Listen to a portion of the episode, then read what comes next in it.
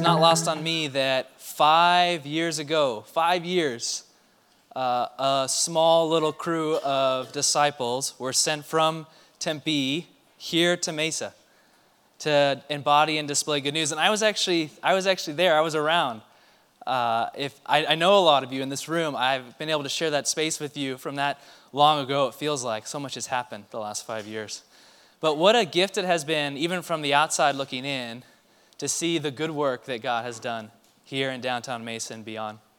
I grew up in Mesa, a very different uh, part of Mesa than downtown. I didn't even know downtown existed, to be really honest. I grew up in East Mesa, the suburb of suburbs, the road where you're going to take down to Saguaro Lake. That's where I grew up. And so it was when I was 17 or 18 where I realized, holy moly, there's a whole city that is over here. And who would have thought that now I get to stand here and we get to be one church together.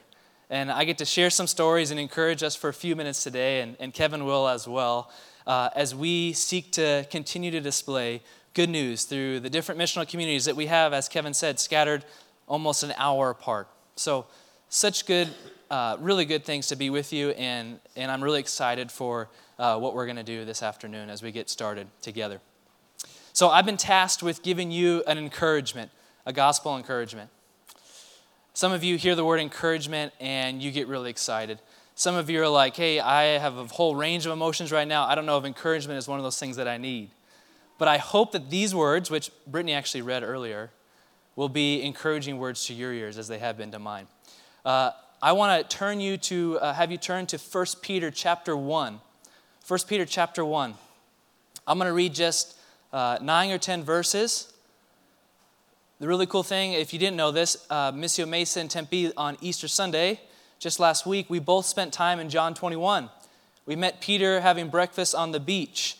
And now, with Jesus, and now, just a couple years later, we see Peter, who had so much failure and shame, boldly proclaiming the good news of the gospel here in 1 Peter 1. So let me read here from 1 Peter 1, verses 1 through 9. 1 Peter 1, 1 through 9.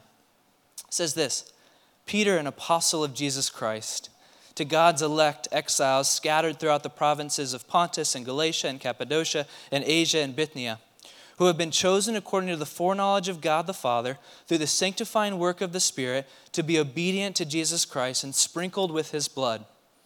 Grace and peace be yours in abundance. Praise be to the God and Father of our Lord Jesus Christ. In his great mercy, he has given us new birth into a living hope through the resurrection of Jesus Christ from the dead and into an inheritance that can never perish, spoil, or fade. This inheritance is kept in heaven for you, who through faith are shielded by God's power until the coming of the salvation that is ready to be revealed in the last time. In all this you greatly rejoice, though now for a little while you may have had to suffer grief in all kinds of trials. These have come so that the proven genuineness of your faith, of greater worth than gold, which perishes even though refined by fire, may result in praise, glory, and honor when Jesus Christ is revealed. Though you have not seen him, you love him. And even though you do not see him now, you will believe in him and are filled with an inexpressible and glorious joy, for you are receiving the end result of your faith, the salvation of your souls. This is God's word. Would you pray with me for just a moment? Jesus, you have rose from the dead. You are now standing as king over your entire creation. And yet we recognize we live in this in between, that the world is still, in many ways, not the way it's supposed to be. And yet, right here, you've given us a glimpse in 1 Peter of the hope we have, the new birth we have, the inheritance that awaits us. Would we be encouraged as seasons change and moments come and go as we enter into this new thing, this new season uh, together, would you encourage us from your word? And would you encourage us through the voices of one another? And in Jesus' name, amen. I want to give you just for the next couple of minutes uh, three, three aspects of the gospel. One is a gospel reality, two is some gospel reminders, and three is the gospel result. You can't have a good teaching uh, uh, passage or lesson without alliteration. You got three R's right there reality, reminder, and result. So let's start with reality. Uh, about three months ago, I was in New York City uh, randomly for a couple of days. And as I was walking through the streets, New York City is a very different place from where I grew up. Uh, within just 20 steps, you might come across uh, five different languages. You might rub shoulders with the poorest of poor and the richest of rich. You might have both the experience of the little bodega coffee shop on the corner and the most fancy of restaurants in the whole city. It's a city of, uh, of a spectrum in many ways. But the most confusing part of New York City for me was going into the subway system. Now, the moment I stepped into the subway system, I felt like the most, most I've ever felt as a foreigner in my entire life. Everyone is rushing past me as I quickly try to grab my wallet out of my pocket, put it into that machine that nobody else is using except me, the one random person that's not from there, and I'm trying to figure out the machine. I get my ticket, and then everybody's sliding their ticket real quick through the, the entry point and then going through, and I have no idea what I'm doing. I look like an idiot, to be really honest. And I've never probably felt that way in, in any other setting where you really feel out of place, like an outsider. It's interesting that Peter's very first word to you and to me is that you are an exile. An exile just means an alien, an outsider, a foreigner. You're out of place. You don't actually fit. You might ask, how's that an encouragement? Well, the beauty here is that this idea of exile is supposed to root you in God's story, where God's people have always been exiles. They have always felt out of place in the currents that they've been swimming in, in the cultures that they've been in, in the places that they've embodied. They've always felt socially like an outsider that their way of life, in some ways, contradicted the way of the life of their city. And so here's, here's why it's an encouragement. If you feel like as you're following Jesus and your life does not make sense in many ways to your neighbor, it doesn't feel like you always fit in or that it always all falls into place, you are in really good company. You are in a long line of Christians that have been following Jesus from the beginning that have felt out of place that have felt like they've had to carry things that nobody else is carrying. And not for themselves, not for us to be a conclave from the world, separated from the city, but set apart so that we might be a good news people to the world. Abraham, earlier in the story, was chosen by God to leave his family, to be a foreigner, not for himself, but for the sake of the nations coming back to God. So that's the first thing. That's a gospel reality that you are an exile. You and I together are an exile people, foreigners. But that's good company to have.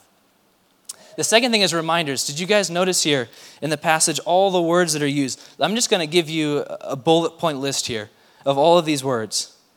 That we have, uh, first in verse 2, it says, Grace and peace be yours in abundance. In a moment in places of scarcity where you feel like you have no choices, the good news is that you have grace and peace and abundance that, that never runs out. Uh, you have here new birth into a living hope. Uh, one, one person who's done a lot of work on this passage says that the idea of new birth is that you've had a conversion of your imagination, that you've been able now, in light of the resurrection of Jesus, to reimagine life. And let me just say this, because I'm speaking to myself. Some of us need to recover our imaginations. Some of us need to recover, in light of the resurrection, what God could do, is doing, wants to do, desires to do, to reimagine together in this new birth we have what God might want to do in our midst, in our own lives, in the communities that we're a part of, in the cities that we inhabit. What is God up to? How might He want to give us a fresh imagination for the work He wants to invite us into? If you continue here, you have an inheritance if you're an exiled people that have been taken from your land, displaced, a foreigner, you don't get to bring anything with you often. Like the folks that came through Ellis Island, they brought just a suitcase with them as they immigrated here. But now Peter is saying, even as an exile people, that you have a great inheritance that doesn't spoil or fade or isn't taken away. That inheritance is the new creation that's coming where you and I will get to reign with Jesus as king. The last thing I want to, sh- I want to show you here, it's just a simple reminder, is very, very at the very top, these three phrases in verse, in verse 2 It says, Those who've been chosen by God through the sanctifying work of the Spirit to be obedient to Jesus Christ. I want you just to see that word chosen. God isn't putting up with you. He's not, uh, he's not just, in a sense, trying to create space for you uh, without really much love or care, but you have been chosen by God. You've been brought in as God, as a father who cares for you and loves you. And, and I think the way you get to taste that, that care of the Father, is actually through the care of one another. That as we live together in the life that we share, you get to experience what it's like to be chosen by the Father. So, the gospel reality you're in exile. The gospel reminders are littered through this passage. But then, lastly, the gospel result. It's at the very end of the passage here. You see the word result two different times, and the picture is of refinement. Of refinement. All I could think of this week when I think about refinement is really three things uh, peanut butter toast, sourdough toast, a glass of whiskey. I don't know, I didn't get this approved by Kevin, so I'm sorry if, that, if that's going to offend you in some way. Glass of whiskey. And uh, the third thing that I really love, more than just peanut butter toast and a glass of whiskey, is hold on a minute before I give you the wrong one. Because I have a few things that I like. Is a skillet with bacon and eggs, like a cast iron skillet. Cast iron skillet, peanut butter piece of toast, and a glass of whiskey. Not all together at once. That would be a bad combination. But all three together have one thing in common they have a process of refinement. If you have a sourdough starter, you have to feed it over and over again to get that awesome sour taste. If you have a cast iron skillet, it's better when it's been used a million different times. If you have a glass of whiskey, the best whiskey is aged in a barrel over a long period of time. There's refinement that takes place. And the result is this the gospel result that's littered all through this passage in 1 Peter is that you are being refined to become a resilient disciple of Jesus. That the grief and sorrows and trials that you face are not lost, but rather they're doing this refining work so that you might taste and see that God is good. Reality, you are in exile, but you're in good company. You've been given new birth and a living hope. And the result of all that is that you will have this tempered resilience to know and face things that you never thought you could before because Jesus is with you and refining you. Here's what I want you to do I want you to turn to somebody around you, uh, maybe a couple different people. This is also, if you're an introvert, you can also say no to this as well. But I'd love for you just to pray for a couple of minutes. Uh, I would love for you to pray as you look at this passage in 1 Peter. How is Jesus inviting you to respond? What is he wanting to show you from these words? And how might you be encouraged with the gospel?